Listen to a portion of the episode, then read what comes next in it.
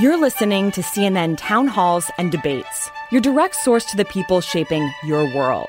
It's a forum for you to get answers to the tough questions and better understand the issues that matter to you. We're bringing this episode to you uncut and unfiltered, straight from the national stage. And it all starts right here, right now on CNN.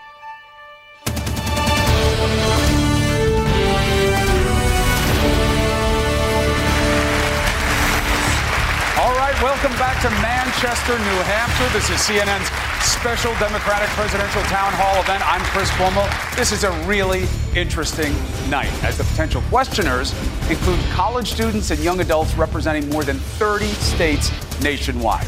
And to do this, CNN has partnered with Harvard University's Institute of Politics and also with the New Hampshire Institute of Politics right here at St. Anselm College. Right now, is Senator Bernie Sanders of Vermont leading the field among young voters, according to the just released Harvard Institute of Politics Youth Poll. Please welcome Senator Sanders. How you doing? Good to see you. Good. Thank you.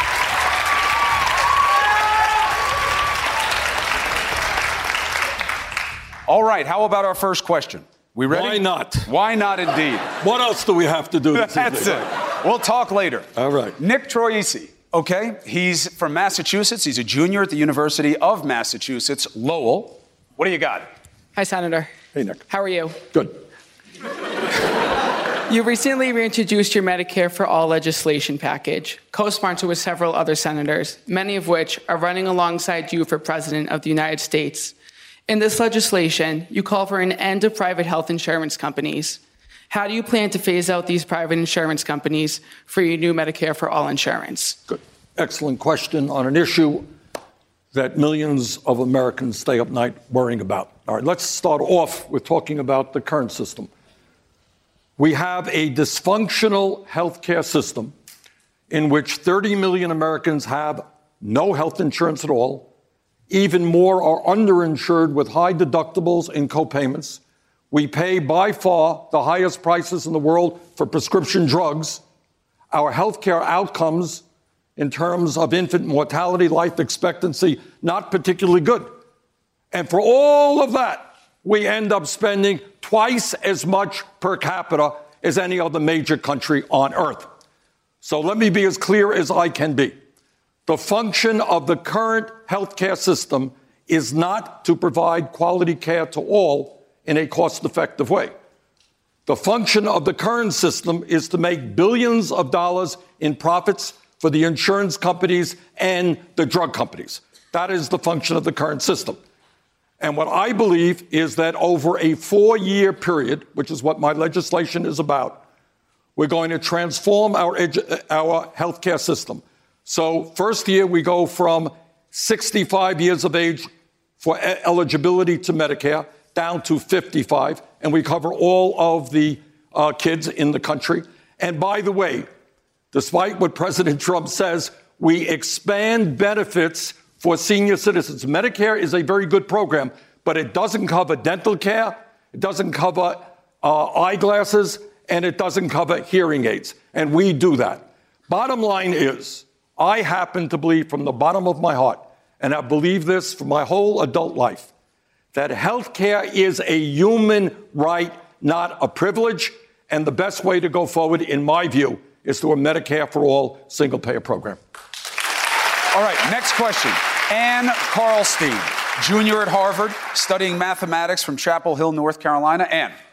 Senator Sanders, you have said that you believe that people with felony records should be allowed to vote while in prison. Does this mean that you would support enfranchising people like the Boston Marathon bomber, a convicted terrorist and murderer? Do you think that those convicted of sexual assault should have the opportunity to vote for politicians who could have a direct impact on women's rights? Okay, thank you for the question, Ann. Uh, and let me just say this.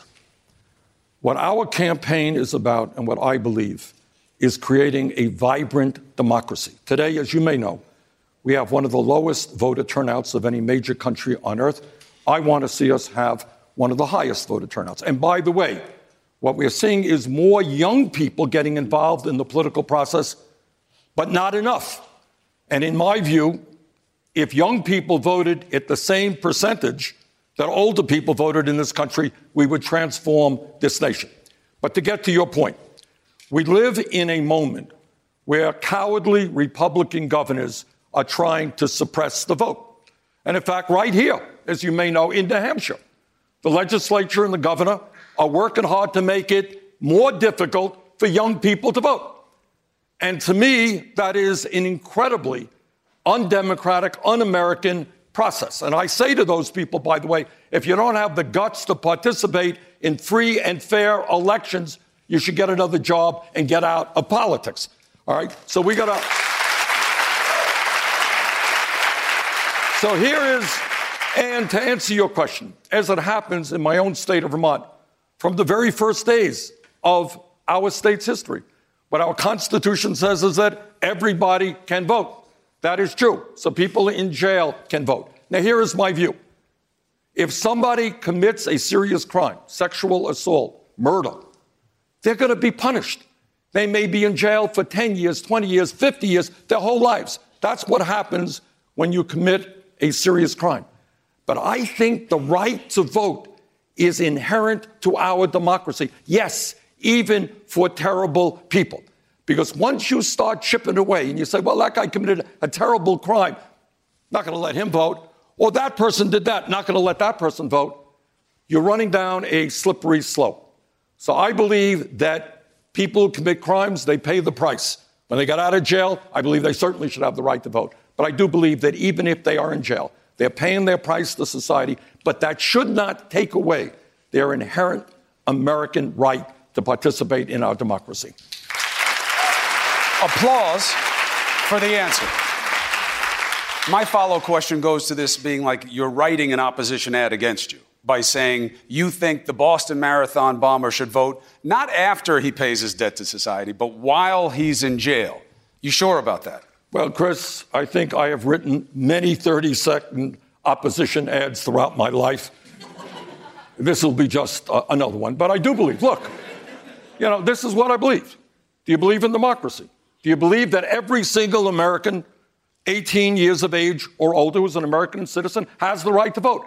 Once you start chipping away at that, believe me, that's what our Republican governors all over this country are doing. They come up with all kinds of excuses why people of color, young people, poor people can't vote. And I will do everything I can to resist it. This is a democracy. We've got to expand that democracy. And I believe every single person does have the right to vote. All right. Kenya Hunter. Kenya is a graduate student at Emerson College. She's studying journalism. She's here from Georgia. Kenya, your question. Hi, Senator. How are you? Hey, Kenya. Um, your views on reparations have sort of surprised me, especially since one of the messages of your campaign is closing the wealth gap. For black people, the wealth gap stems from the aftermath of slavery, like legal segregation and discrimination. If reparations are not part of your plan to end the wealth gap for black people, what is? Good, good question. And let me say this what I have said is there is legislation uh, as you know, in, in the House, Sheila Jackson Lee has introduced it, and I have said that if the House and the Senate pass it, I will sign it. And that will call for a study of the implications of reparations. And I think uh, what Kenya is saying is what we all know to be true. Today in America, in the midst of massive income and wealth disparity, we have another level of disparity between black and white. African American families have one tenth the wealth that white families have, and that is unacceptable. And we have got to deal with it. Now, the way I think we can most effectively deal with that, and this is an idea I didn't come up with, a guy, a congressman from uh, South Carolina, Jim Clyburn, he called it the 10 20 30 uh, legislation, which means that you use 10% of federal funds, that is a lot of money, to focus on communities all over this country, often minority communities, black communities, Latino communities, Native American communities, white communities who have long term poverty. And we focus on those communities we make sure that all of the kids get the education that they need, to get the health care they need. We improve the infrastructure, we improve broadband. We create a situation in these distressed communities where we take people out of poverty all across the country. That is the direction that I think we should go. All right, next question. Jordan Cook, sophomore studying politics and history here at St. Anselm College. He's from Maine. Jordan, what's your question? Hello, Senator Sanders. We live in an age of globalization. Whether we like it or not, international trade has become increasingly necessary for a nation to remain prosperous. Trump in recent years has limited our trade influence in re- nations in Africa and Latin America, which has given the Russians and Chinese a chance to influence such regions. What will your trade policy be in such regions compared to Trump? Good, good question, Jordan. Um, look, you're right. We live in a global economy. I think all of us understand the importance of trade. But I happen to believe in fair trade, not unfettered free trade. Because, Jordan, in the context of your question, you have got to appreciate that disastrous trade agreements like NAFTA, CAFTA, permanent normal trade relations with China, and others, all of which I have voted against, resulted in millions of Americans, hardworking people, who have lost their jobs because profitable corporations in this country shut down because they weren't making enough money and they thought they could make more money going abroad paying people a dollar an hour or two dollars an hour. So I believe in trade, but it's got to be a trade policy that works for working people and not just the CEOs of large corporations. And your point is also right. We're seeing China move aggressively in Latin America and Africa and Asia. And this is an issue that we have got to deal with as well. But bottom line is trade is a good thing. But there is a reason why, millions of Americans have seen a decline in their standard of living. Because they once had decent paying jobs, those jobs were shifted abroad, and that's something that I disagree with strongly. Senator Sanders, you recently released 10 years of your tax returns. I did. Let's talk about that topic. Uh, we'll start with Ellen Burstyn. She's a freshman at Harvard and grew up in Massachusetts. What's your question for the senator? Senator Sanders, thank you for being here. Your tax returns recently revealed that you are, in fact, a millionaire.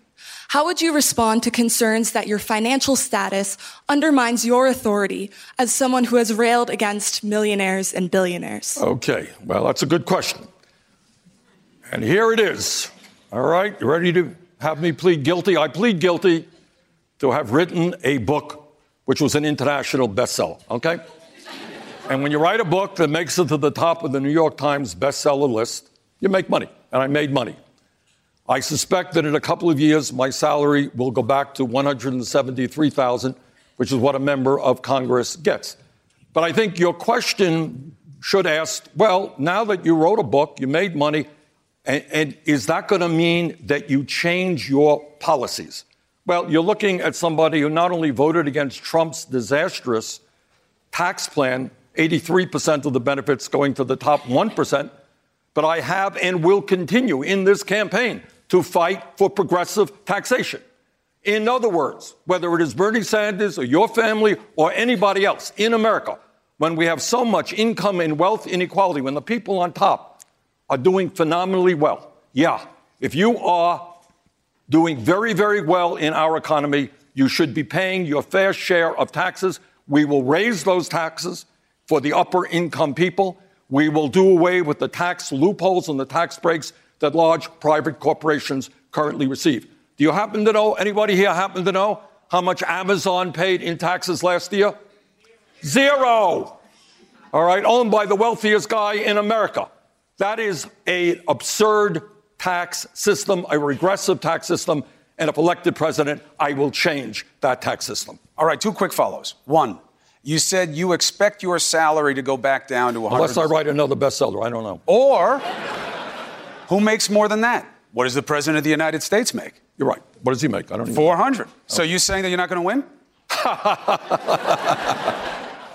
no, I'm not saying that. All right. I just want to be, I just want to be clear. Saying, you know, all that I'm saying is I don't think anyone seriously believes that because I wrote a best-selling book it and changed made money that I've changed my views, and you now hear me saying, gee, maybe we want to give tax breaks to millionaires. I don't think you've heard right, me say that. One, one, more on this, though. So you made a lot more money than you did the year before because of the book. Uh, charitable donations, when we look at your taxes, uh, went up, but they didn't go up proportionally. I'm not coming after you about what you gave in your donations. My question is this having the experience of having a lot more money and deciding what you wanted to do with it, did it give you new perspective about how people with more money feel about the government or someone like you no. forcing policies that demand them to give amounts as no. opposed to what they want to give? As a matter of fact, if you read those tax returns, you will find that I think people have said it. We were not aggressive. You know, we didn't go to accountants and figure out how we can possibly pay the lowest amount in taxes. Probably paid more than we should have. But let me just say this. You raise an interesting question, Chris. I grew up in a family that was a working class family. I lived in a rent controlled three and a half room apartment in Brooklyn, New York. And every single day of my life, I knew what paycheck to paycheck life was about. I knew what tension was about in a family. And I will tell you the difference now. You know what? When I was a kid, my family had to worry about how they're going to pay this bill or how they're going to pay that bill. I don't have to worry about that now. That stress is off my family, and that is a great relief. And I have spent my entire life and hopefully will conclude my political life in the White House trying to make sure that every person in this country does not have to deal with the stress of whether they can afford to pay the electric bill, whether they're going to have health care, whether they can send their kids to childcare. So that is the difference that I've learned. You know what? It's great not to have to worry about whether your electricity or your phone bill is going to be shut off. And I want every person in this country, the wealthiest country in the history of the world, to be able to live in that kind of way. Next question. Gabriel Cederberg, sophomore at Harvard, studying government from Minnesota. Gabriel. Hi, Senator. Hey, Gabriel. What is one thing that you have changed your mind about recently? Nothing. I've been consistent for. No, just kidding. Um, I think I am paying more attention right now to foreign policy. Okay, and I think I was rightfully criticized the last time I ran that I didn't pay as much attention as I might. And I think, you know, the economic issues, whether or not people have health care, whether they have decent paying jobs, whether we deal with climate change, are enormously important. But you know what? We got to look at the United States' role in the world as well.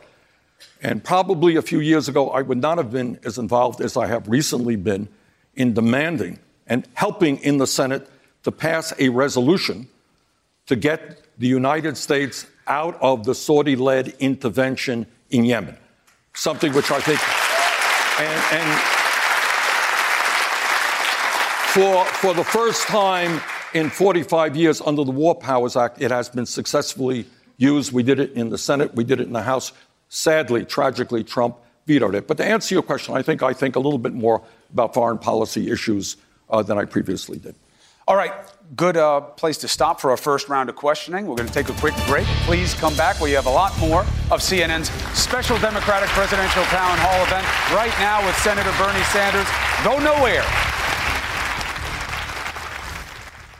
After the break, more from CNN town halls and debates. Stay tuned.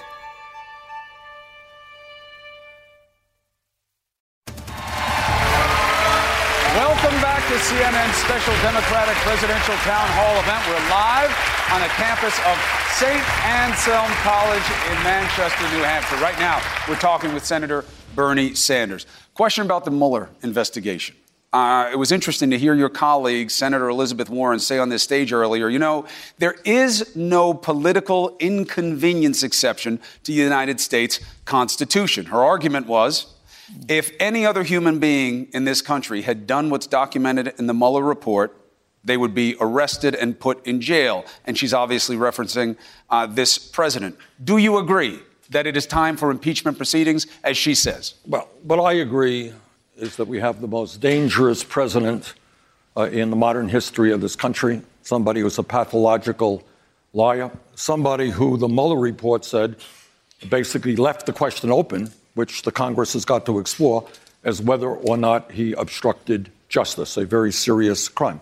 So, what my view is twofold. I think, first, it goes without saying that the Congress has got to take a hard look at that, uh, a hard, and do a hard investigation and ask, subpoena the people who were mentioned in that report and bring them forward. So, to get to the truth, did Trump actually obstruct justice?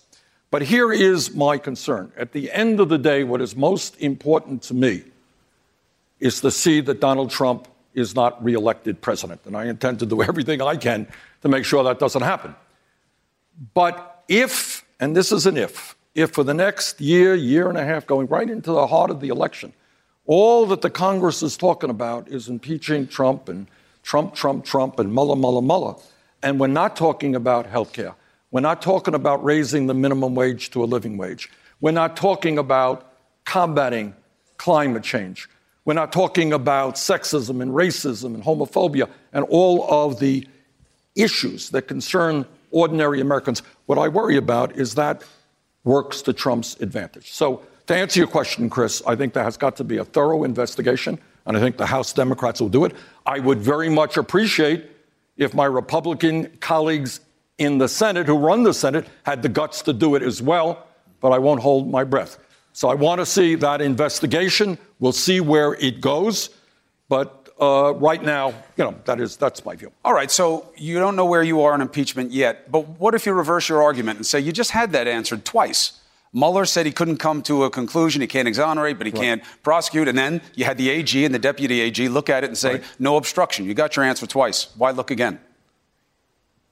Oh, that's what? No. The issue of obstruction, no. What Mueller said is that was an open question. And that is something that the uh, House of Representatives and the Senate should take an, uh, a, a, very. And the AG and the deputy AG said no obstruction. Well, but uh, I would rather have uh, an objective investigation done by the House. All right, next question. Samantha Frankel Popple. Samantha is a sophomore at Harvard studying social studies from California. I have a sneaking suspicion I didn't say your name right. Did I get it right? It's Frankel Popel, but it's okay. It's not even close to what I said. No, but you got Samantha right, right? I did. I got that right. A Good. lifetime of it. It's What's okay. your question?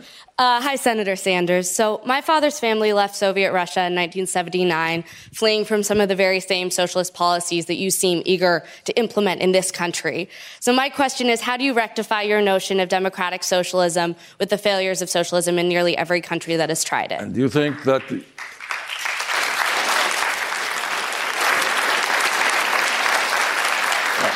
Thank you for asking that question. Is it your assumption that I supported or believe in authoritarian communism that existed in the Soviet Union? I don't. I never have, and I opposed it. I believe in a vigorous democracy. But you have asked me the question about democratic socialism. Fair question. And let me answer it. I happen to believe that in the United States, there is something fundamentally wrong when we have three families owning more wealth than the bottom half of American society, 160 million people. Something wrong when the top 1% owns more wealth than the bottom 92%. Something very wrong when 49% of all new income today is going to the top 1%. And something is equally wrong when we have a corrupt political system made even worse by this disastrous Citizens United Supreme Court decision, which allows billionaires to spend unlimited sums of money to elect candidates who represent the wealthy and the powerful. So, answer number one to your question is a radical idea. Maybe not everybody agrees, but I happen to believe we should have a government that represents working families and not just the 1% and powerful corporations. All right, that's point number one.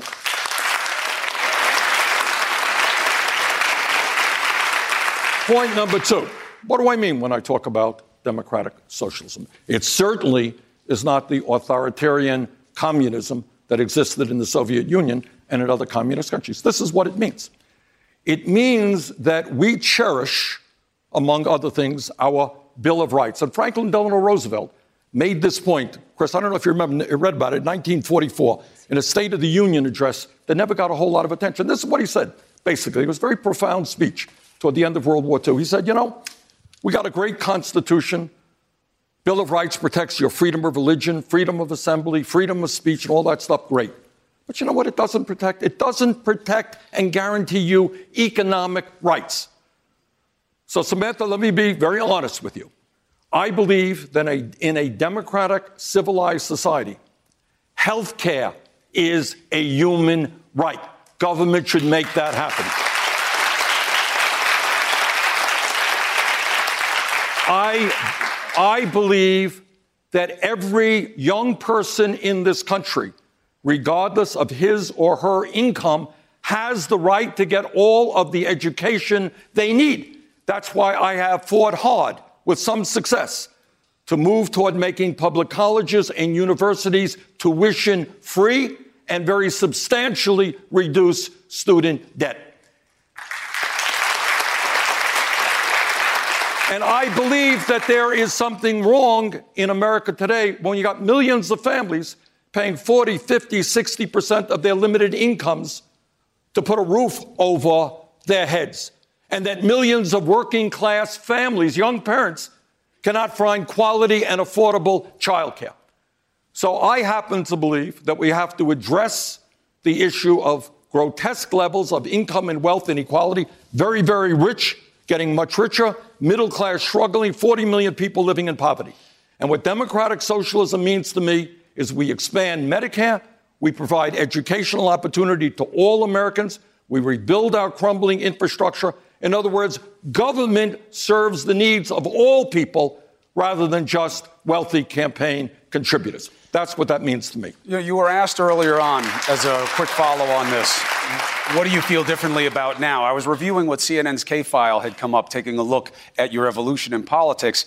You used to argue that you should have government control the means of capitalism, oh. uh, energy companies, factories, When did I say banks. that? In the 70s. Okay, right. No, uh, but hold what on. What did you say in the 70s? hold on. A gaga Google. That's right. All right. What I'm saying is that you've changed. Well, wait a minute. You know, first thought, you know, he, he hears me criticizing media all the time, and he gets nervous about it, right? One of many things that makes me nervous. All right. is I was the mayor of a city for eight years. Did I nationalize any of the industry in the city of Burlington, Vermont? I don't think so. Congressman for 16 years. Look, I said what I said, and that is I want to live in a nation in which all people in the wealthiest nation in the history of the world can have a decent standard of living. I'm not talking about everybody owning a big fancy house or a Cadillac or anything like that. But I think we can do what other nations in the world are already doing. I mean, the ideas that I'm advocating for you tonight, you know, they're not so radical.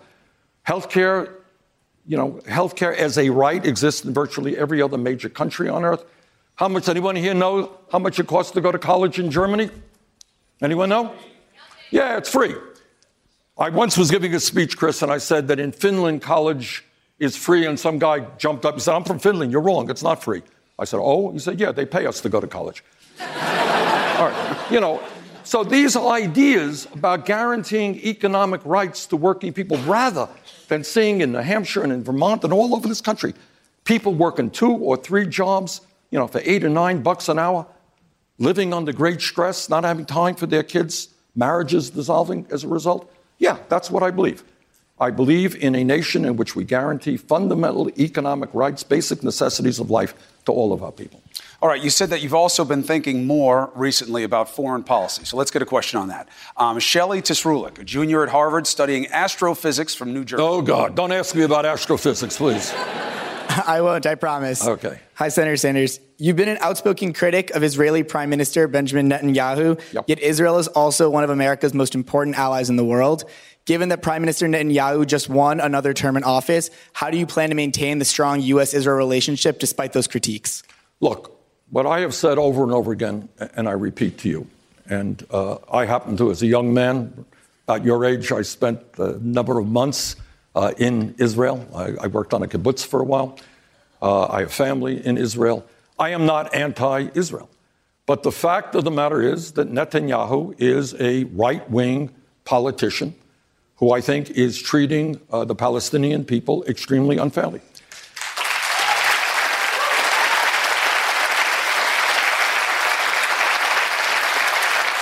So, you know, what I believe, you know, the United States gives billions of dollars in, in military aid to Israel.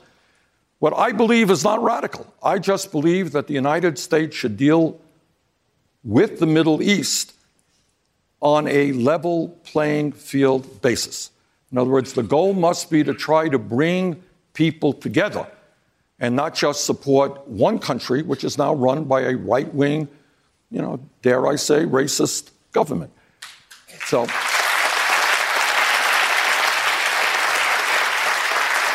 So I'm not, you know, I am 100% pro Israel. Israel has every right in the world to exist uh, and to exist in peace and security and not, not be subjected to terrorist attacks.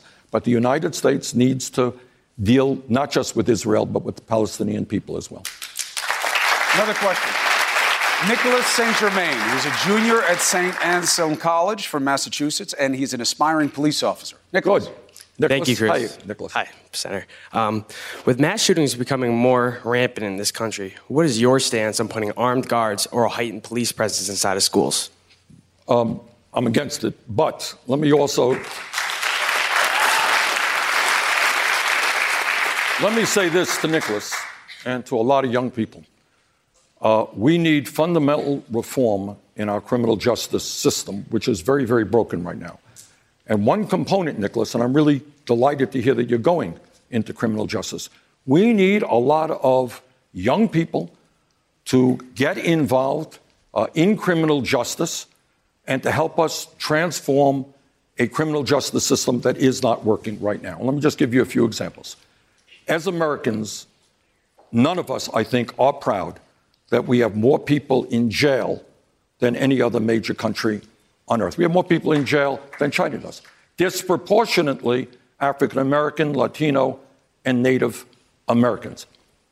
We have got to invest, in my view, in my view, we have got to invest in our young people in jobs and education. You've got a lot of kids hanging out on street corners who then are going to get involved in destructive and self destructive activity.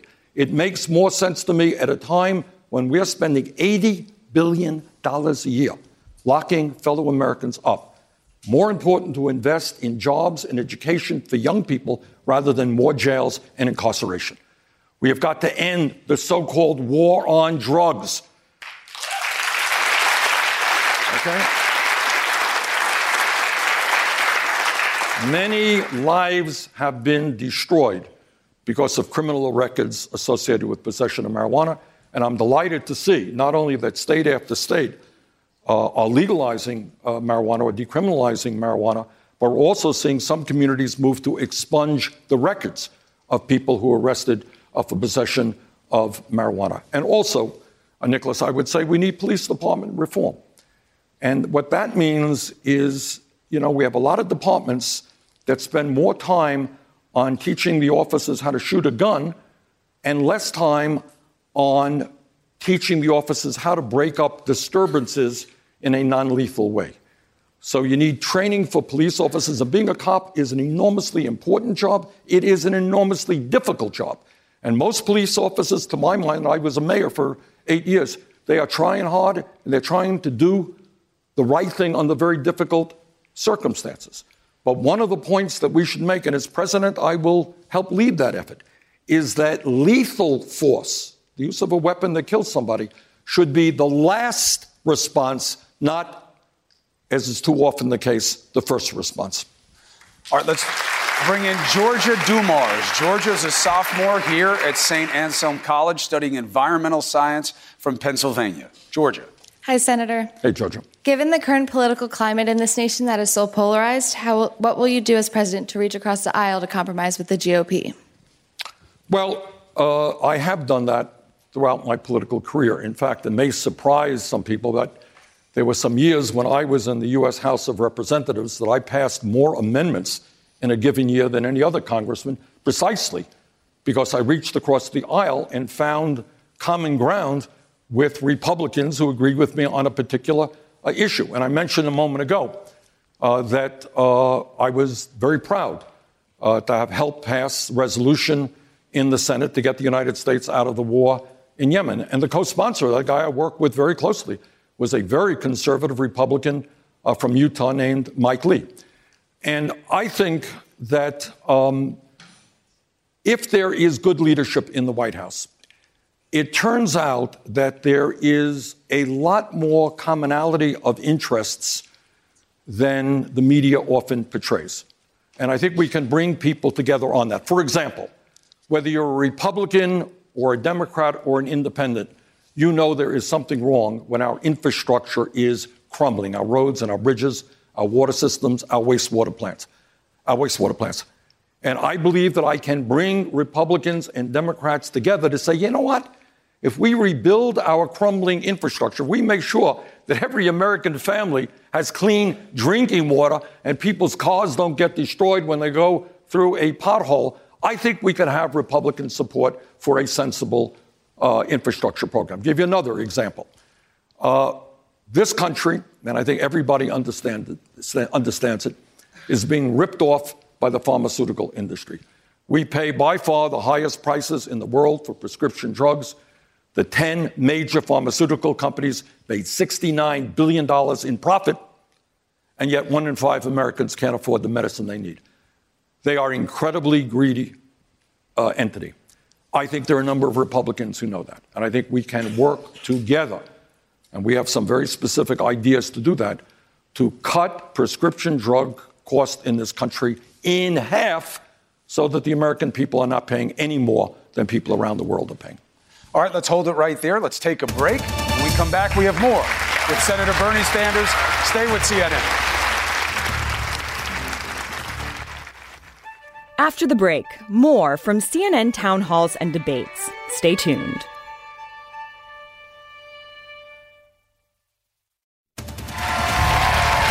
Welcome back. We're live in New Hampshire for CNN's special Democratic presidential town hall event. We're with Senator Bernie Sanders of Vermont. How about taxes? Let's bring in Kyle Machado from Rhode Island. He's a freshman here at St. Anselm College studying classical archaeology. What do you have? Senator Sanders, your plan for free college appeals to many students here. One of the methods you propose for funding this initiative would be through raising taxes on the wealthy. Because people with a college education tend to have higher incomes, could this plan eventually hurt us? Um, Kyle, I don't think so. I mean, I think what our campaign is about is justice.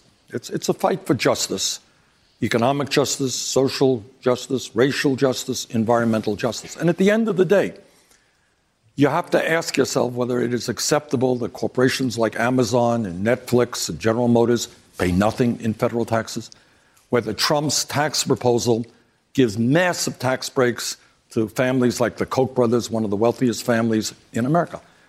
So I think what we need is a fair and progressive tax system in order to raise the revenue that we need to help working families in this country and deal with the very serious problem of income and wealth inequality.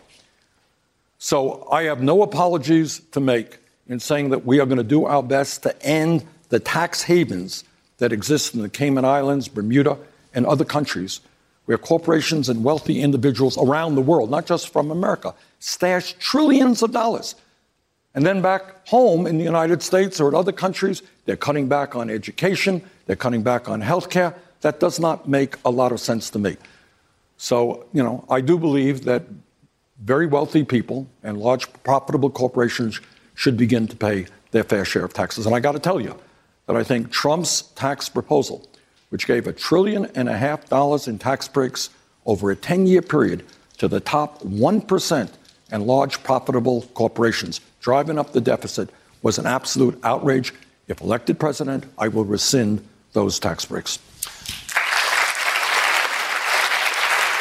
Senator Warren, obviously on earlier tonight, arguably goes a little bit further than you because she has a piece in her plan that is about debt forgiveness. If your family makes uh, a uh, hundred grand or less, you can forgive up to fifty thousand dollars in student loans, sliding scale. Do you support her plan? I haven't seen. I, I, I, I really haven't studied it, uh, but I think you know Elizabeth and I end up agreeing on a whole lot of issues, and what she understands and what I understand is we don't punish people for the crime of getting a higher education. So, you know, bottom line is, look, I have, you know, I have talked to so many young people. I just had some young people from Howard University who are teachers in my office a couple of weeks ago.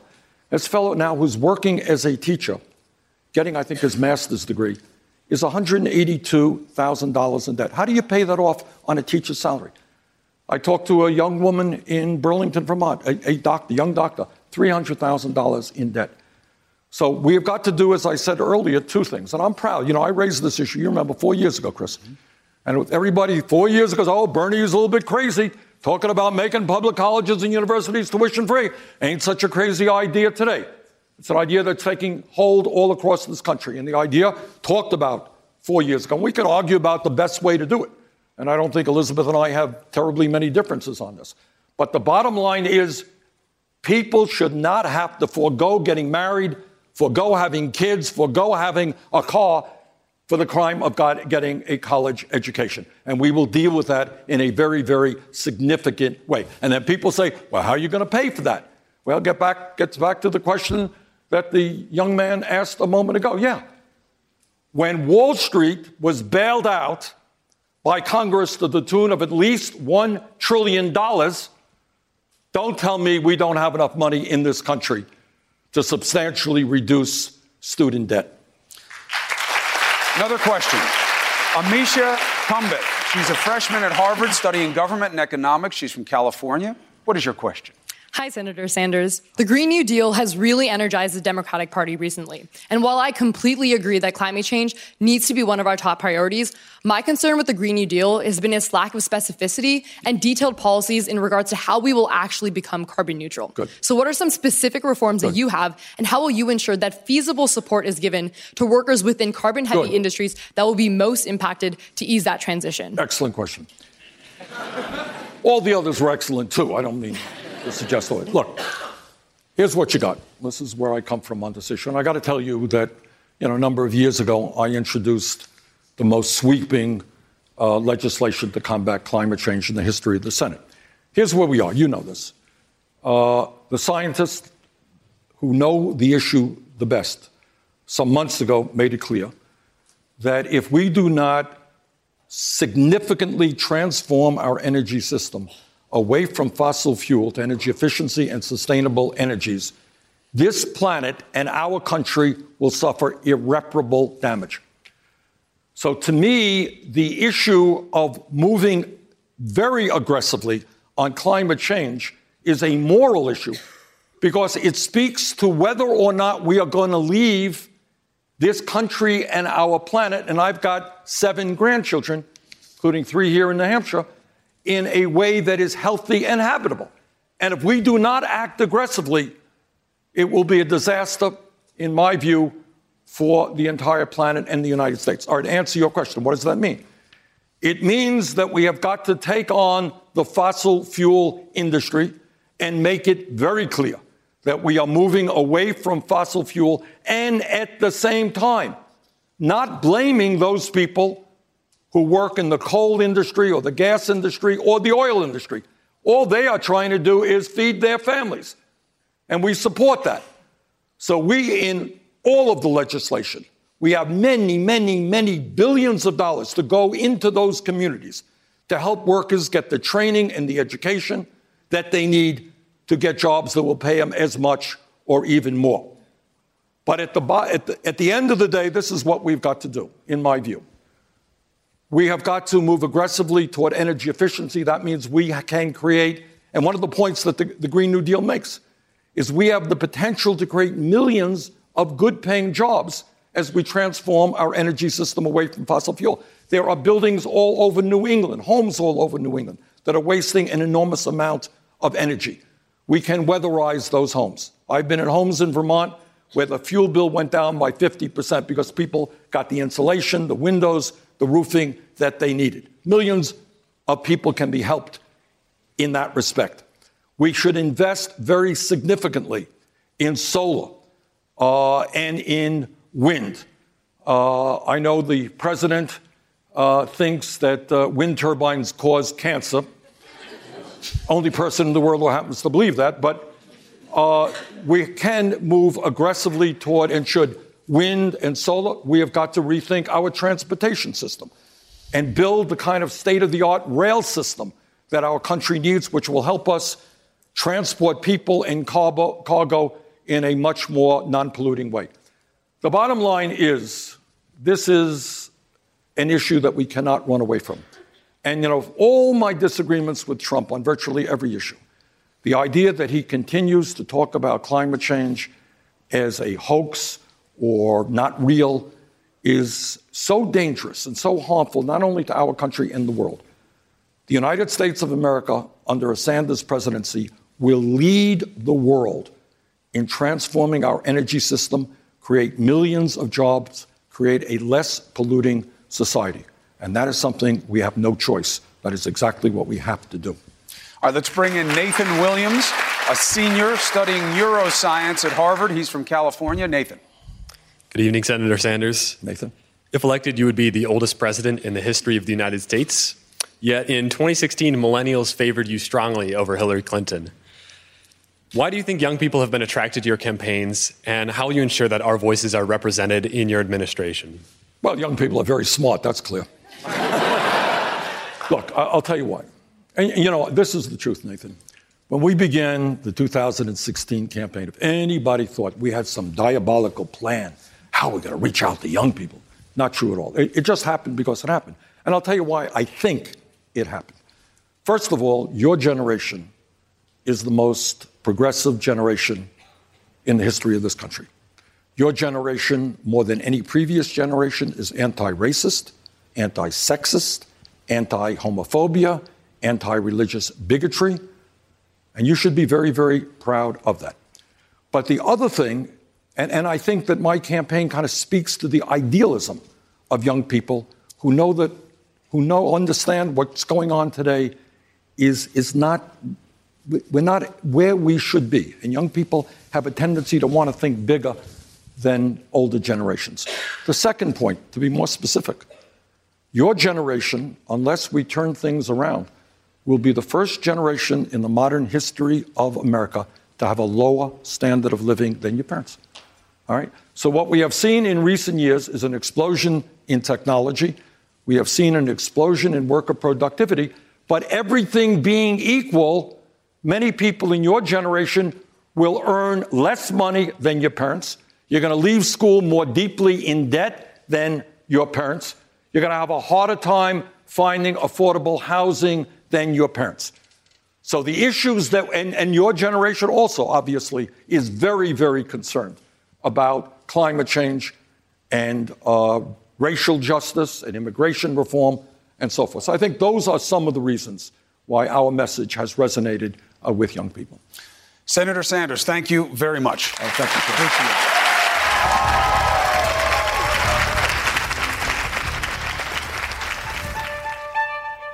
And that concludes this episode of CNN Town Halls and Debates, your direct source to the people shaping your world.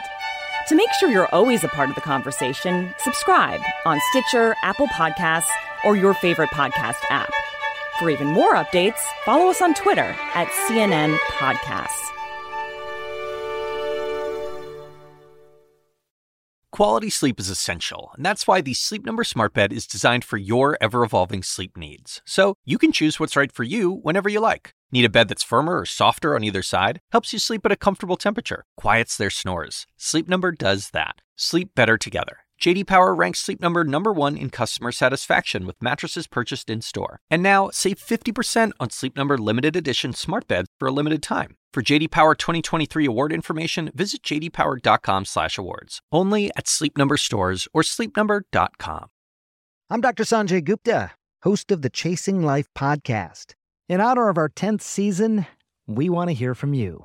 Leave us a message at 470-396-0832 and tell us how you chase life. It could be used on an upcoming episode.